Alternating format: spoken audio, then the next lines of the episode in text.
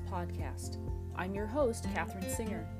I'm a Christian writer and blogger living in the beautiful state of Alaska.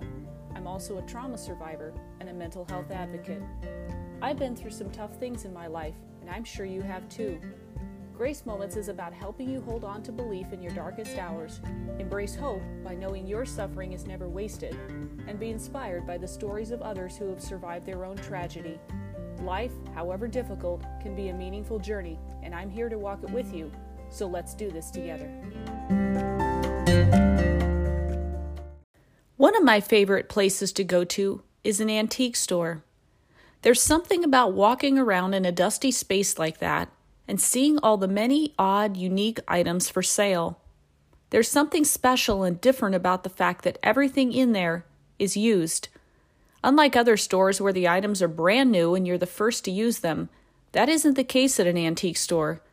And the thing that most fascinates me is that every item has a story behind it old military uniforms, boxes of photos, jewelry, old books, a wedding dress, china and tableware, vinyl records, furniture.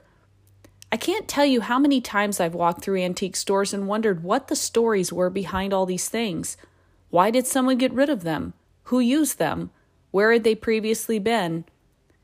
I've always been lured by the power of a good story. Ever since I was a child, I loved researching and learning about the stories behind people, places, and things. Whether it was reading biographies as a kid and finding out about the personal lives of composers, inventors, war heroes, and statesmen, whether it was going through old family pictures and asking about family heirlooms, whether it was perusing antique stores and wondering why anyone didn't explore the history behind all of the things that were for sale, I never turned down a chance to discover another great story. As the years have passed and the story of my own life has played out and weaved with the stories of others, I've come to realize that we're all a bit like the things in antique stores. We all bring our own histories to the table our own success and achievements, our own insecurities, our own losses and hurts, our own strengths and weaknesses. We've all been somewhere. However, just like the items in the dusty antique store, we often hide our stories and let them remain deep mysteries to one another. We often gather dust, waiting for someone to discover us for who we really are and tell us our story is worth sharing. If I'm really honest with you, as much as I've shared on this podcast so far, and also on my blog and social media, I still feel a bit of a hidden story to others. Perhaps you feel that way too. Today we're going to talk about embracing your story and how God doesn't want any of us to keep our life's narrative to ourselves. We are meant to be shared with one another, and sometimes that means someone has to bring us back to life a bit, restore us, put us back to use. Someone needs to purchase us and give us a home, a safe place to be ourselves and feel like our story is worth sharing. This is going to be a valuable episode in helping us find a place for our past hurts and learn to move forward in hope. So let's get started.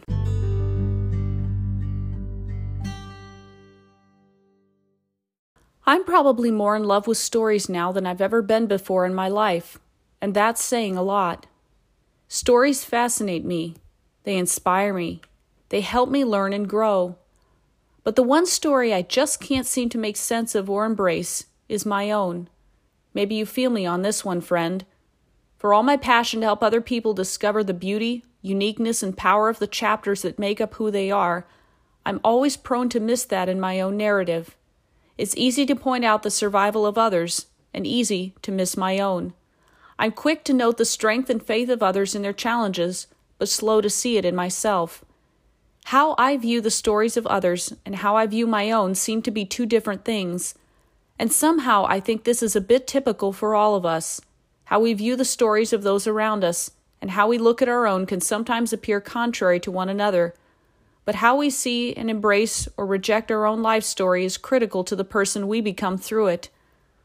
Two experiences in my life have shaped how I view the power of personal story namely, my years of working as a volunteer within the military community, and also my experience of exploring my own ancestral history. For 10 years, I had the privilege of spending a lot of time around the military community during the height of the wars in Iraq and Afghanistan. Spanning a decade, I grew up around some pretty incredible and brave individuals who taught me the value of sacrifice, love, brotherhood, courage, and loyalty. And boy, did I ever hear stories. In my estimation, you haven't really heard a real story until you've heard the story of a veteran or service member. There's something about a person telling you of the lengths they or their fellow comrades will go to in order to do the right thing, to take care of each other, and to accomplish the mission, all because they love their country, and especially because only a few have ever lived that experience themselves. Many struggle to tell their stories for fear of being misunderstood, and many of us struggle to understand and fully relate to the chapters written into these brave people's lives by wartime.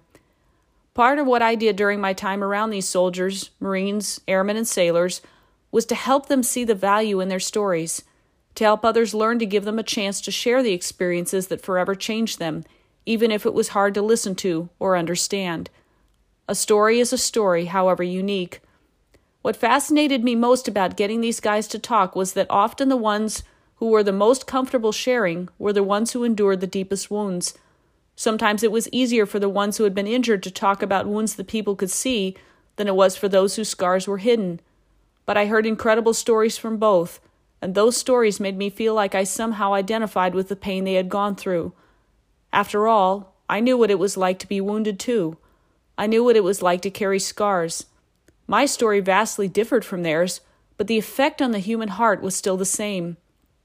Hearing the stories of these men somehow broke the walls inside me that I built up when it came to telling my own. There was Jason, whom I met in the airport a couple years ago, that minutes after me striking up a conversation with him, launched into the tale of how he'd lost his leg and a finger and had his eardrums blown out when he stepped on an improvised explosive device that terrorists had buried in the ground. He later became the first Marine amputee to ever return to combat following his injuries. There was the young man named Matt, who was only a brief few months removed from losing a leg himself, but was out competing in an adaptive sports event for veterans, winning multiple swimming medals while there. There was Jordan, who pulled up his sleeve to show me the scars on his arm where shrapnel had permanently embedded his skin, and told me he was proud of his wounds because they were proof he had done his job and defended his nation's freedom. There was Kevin, who I had lunch with one time, that talked about how he lost most of his hearing and suffered other near fatal injuries, but how the wounded ones have learned how to see life in a fresh way. The scars are only proof you survived. There's something moving about being in the presence of someone who has seen the worst, but still tells you life is worth living anyway. Every one of the stories I heard from these people shaped me, but the one that by far shaped me the most was that of a young Marine named Alex. Alex and I met over the phone while I made one of my many calls over 10 years' time to the National Naval Medical Center, Bethesda. This hospital in Maryland was the epicenter of treatment for the most severely injured coming back from the Middle East. Once the wounded were given emergency stabilization on the front lines in field hospitals, they often were sent to Germany, where U.S. military doctors and medical personnel would provide further stabilization if necessary, before medevacing the injured to Bethesda for their recovery. In time, they would eventually end up at Walter Reed Army Medical Center for rehab and further treatment. At Bethesda, the military staff there saw the worst that war could offer, and a small office there at the hospital functioned as an essential part of the treatment process. It was not staffed by doctors or nurses, but by a few Marines who provided vital assistance to families and the community regarding paperwork and red tape, moral support, travel arrangements, and numerous other complications that the injured were unable to deal with themselves. This liaison office and its staff are unsung heroes of the military nobody knows about but without them, Bethesda and the military at large would not function. Alex was one of them. The story of my eventual friendship with this Marine is a long one, and far too detailed to relate in full in this episode, but the first time I spoke to him over the phone, I was honestly surprised at the level of his honesty. You see, nearly four years earlier, I'd been involved with helping some Marine reservists in my community transition home after a harrowing deployment. A series of divine appointments had allowed me the opportunity to welcome these brave but emotionally spent young men home and be part of their adjustment process as they melded back into society. Reservists, unlike active duty personnel, don't serve full time. They put in monthly required training, but most have civilian jobs or schooling that they do aside from their military commitment. These young men were college students and employees in the community, most of them under 25 years of age. For guys so young, they had gone through a lot. Those of us privileged to be there for them tried to love them and do all we could to help them find their way back into life here at home. But death struck their unit multiple times. Several Marines they had been deployed with never made it home, including one they loved dearly named Grant. A year after their return, one of the ones that came home with them, and who I was honored to be around a bit, sadly paid the ultimate sacrifice himself. His name was Michael. We all grieved together. I had worked with Bethesda a lot during my volunteer years, getting moral support into the injured through cards and letter drives, and the liaison office had been tremendously helpful to me in making that happen. Alex was just another assistant in that for all I knew. But just as the conversation was ending and I had gotten the information I'd called about, he asked me a question. Knowing I was from Alaska and worked with military personnel, he asked if I knew anyone in the Marine Reserve Unit. I couldn't believe it. He had served in the very same unit and been deployed with those guys during that harrowing summer of 2005. When I confirmed that I knew them and began to rattle off some names, he asked me if I knew a couple of specific people. One was Grant, and the other was Michael. I knew Grant's mom as well as many of the people who served with him, and had personal memories of Mike also. When I told him that, Alex launched into the story of how Grant had died, began to tell me about his time serving with Michael. I was a stranger to him, but he wasn't afraid to let me hear the stories. Even after years of knowing guys from the same unit, nobody was at a point where they wanted to talk. Everyone just wanted to move on. I understood why, and really never asked. But here, a young Marine who'd been with them knew the power of story and wanted to share. Over the next six years, we developed a very close friendship with one another. It survived another deployment during which he almost lost his own life. It survived the dark days of traumatic brain injury and post traumatic stress. It survived the pain of his divorce and the uncertainty of navigating life outside of the military. And all along the way, I listened to the stories learned about Christopher and Andy, Grant, Michael, and so many others, learned to appreciate their lives and their own stories even though they were now gone. They still lived on in Alex's heart, and eventually they began to live in mine. He wrote about them in college essays and asked me to edit them for him. He would call on anniversaries of their passing and we would talk about them.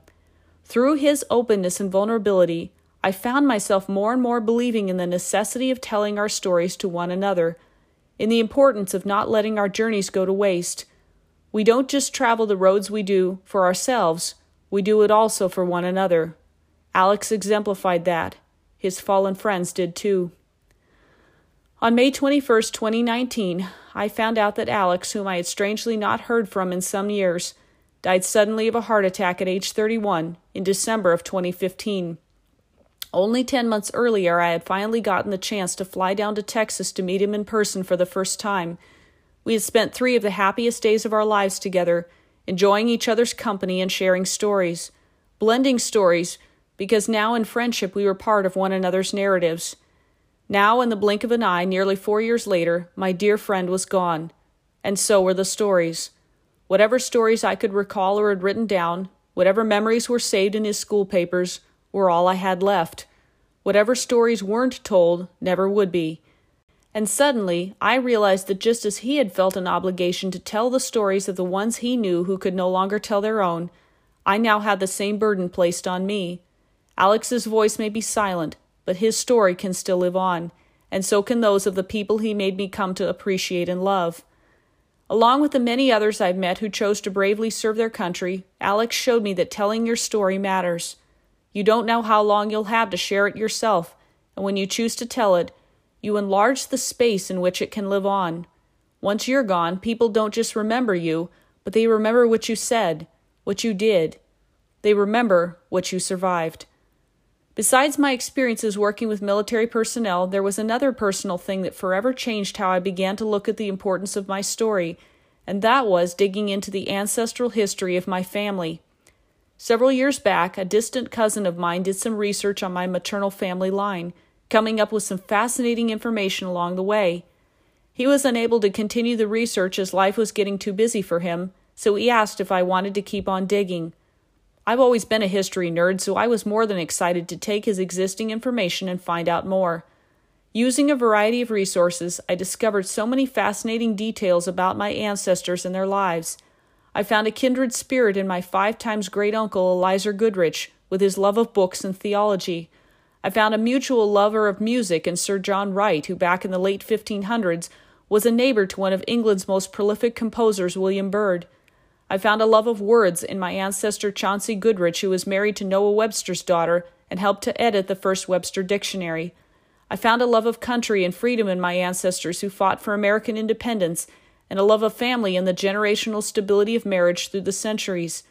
Somehow, in digging through the annals of history and finding out about my past and the heritage that makes up who I am, I realize that I am the product of the prayers, investment, knowledge, and beliefs of centuries of noble and good people.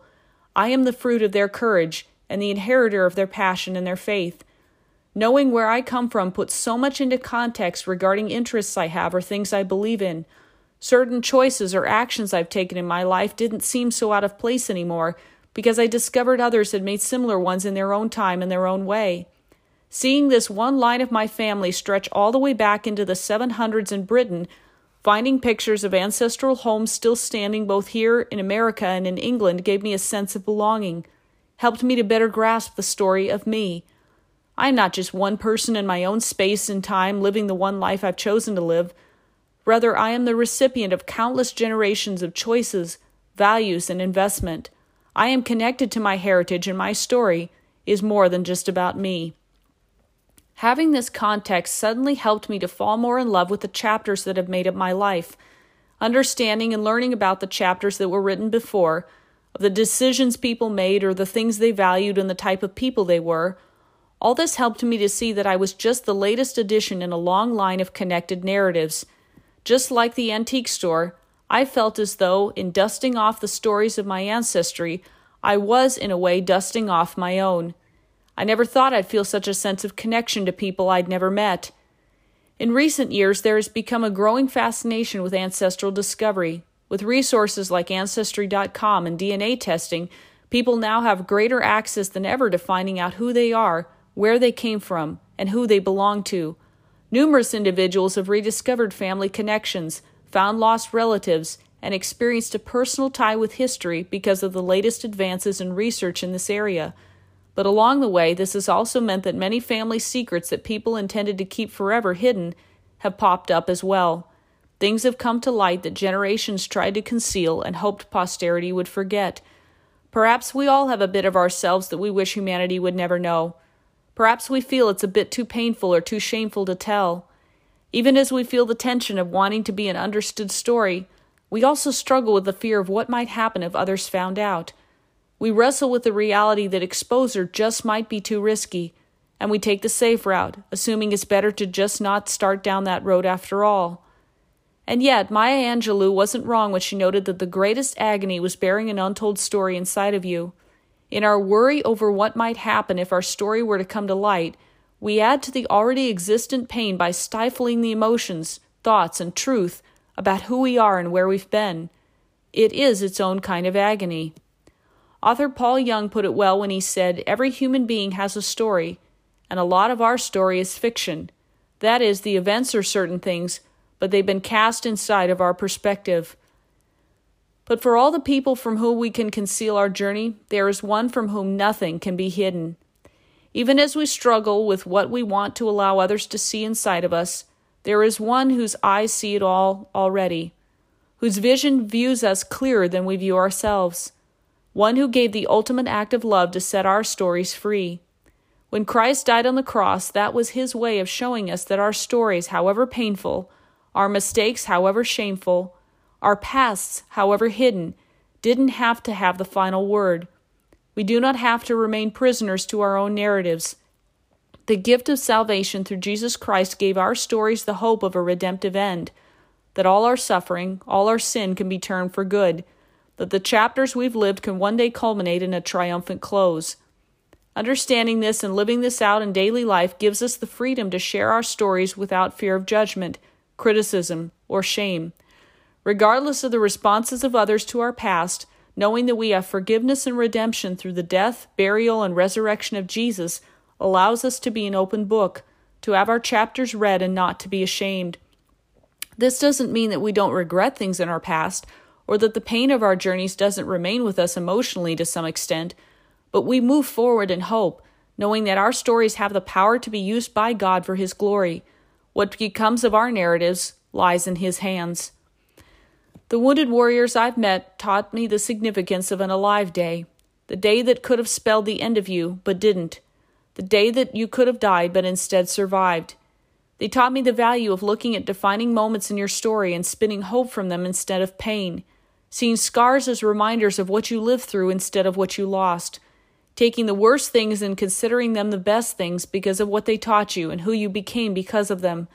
They taught me the importance of second chances, that perhaps you don't fully know how to live until you've tasted the feeling of what it's like to die, in your body and in your soul. Perhaps you don't know what it's like to really love unless you've experienced what it's like to lose. Getting a second lease on life allowed these brave individuals to risk, to fail, to attempt great things, to love openly and live vulnerably because they know that life is a gift a gift that can quickly be taken away. They know that tomorrow isn't guaranteed. The sudden deaths of their friends or the near fatal incidents that cause their own injuries has taught them that you can't count on having an indefinite amount of time to say the things you want to or tell the story you should. Today, in this moment, is all you've got. The same is true for each one of us. We may not have stared down death in a war zone, but at some point we will sleep in the grave as do our ancestors leaving a story to be discovered at a later time. Perhaps in concealing it, we're robbing many lives of the chance to be inspired or at least warned. Perhaps limiting the reach our one life can have on countless others, simply because we're too afraid to use our voice and speak, too proud to be honest, too shamed to be vulnerable. We're all like the items in the antique store, with journeys as unique as ourselves.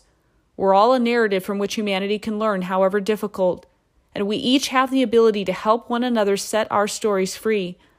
By being the hands and feet of Jesus to each other, we have the ability to dust one another off and say, I want to help you come alive again. I want to give you a safe place to belong. I want you to rediscover home in my heart and in your Heavenly Father's. The Christian band 10th Avenue North released a song some time ago titled Secrets this song came to be very meaningful to me as it so well explained my own journey of coming to terms with the painful chapters of my story. The words begin Haven't we all loved things in the darkness?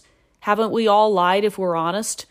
We cheat and cover up to protect what people think of us, but we end up hostage to all our secrets. It goes on to say, We're not a lost cause. We're not unlovable, because He takes the broken and makes them beautiful there may be pain, there may be consequence, but we know we don't have to stand condemned, because He came to free us from all our secrets. So let the light shine in, and let the light shine in. Our God chased us all down into death to lift us out of the shame we live in, so let the light shine in. Friend, your story matters. My story matters. Every single one of us has been placed on this earth for a reason and can allow our story to speak we don't need to write a book or start a blog or have a podcast or do interviews on TV. Sometimes telling your story just looks like confiding in a trusted friend and saying, There's something I need to tell you about myself. I don't share this, but I need to. Sometimes it looks like meeting another hurting individual where they're at and relating to them and saying, I've been through some challenging things too. You're not alone. Sometimes seeing the vulnerability of others unlocks us to feel safe doing the same. And just maybe we're standing on the precipice of something great God wants to use us for if we simply let Him take our chapters and show them to the world. Not to show what we can do, but what He can do. He is, as Hebrews 12:2 says, the author and perfecter of our faith, who for the joy set before him endured the cross, scorning its shame, and sat down at the right hand of the throne of God. Consider him who endured such opposition from sinful men so that you will not grow weary and lose heart. It's good to let the light in, friend. It's okay to let someone give your story a home. You have your own share of alive days to talk about, scars to show for others to learn from, opportunities to let your narrative change the world one life at a time. Don't be a hostage to your secrets. God can use even the worst journey to bring Him glory, and your chapters, however hard, can still be the pages that record His faithfulness. Thanks so much for listening. If you liked what you heard on today's episode, please subscribe to this podcast as well as leave a review. If you want to read additional content, please visit and subscribe to my blog at www.graceopens.blogspot.com. You can also connect with me on social media via Twitter at Open to Grace 2015, Instagram and Parler at Open to Grace Alaska, and on MeWe under my name, Katherine Singer. I'll see you in the next episode, and remember, grace will always meet you where you are.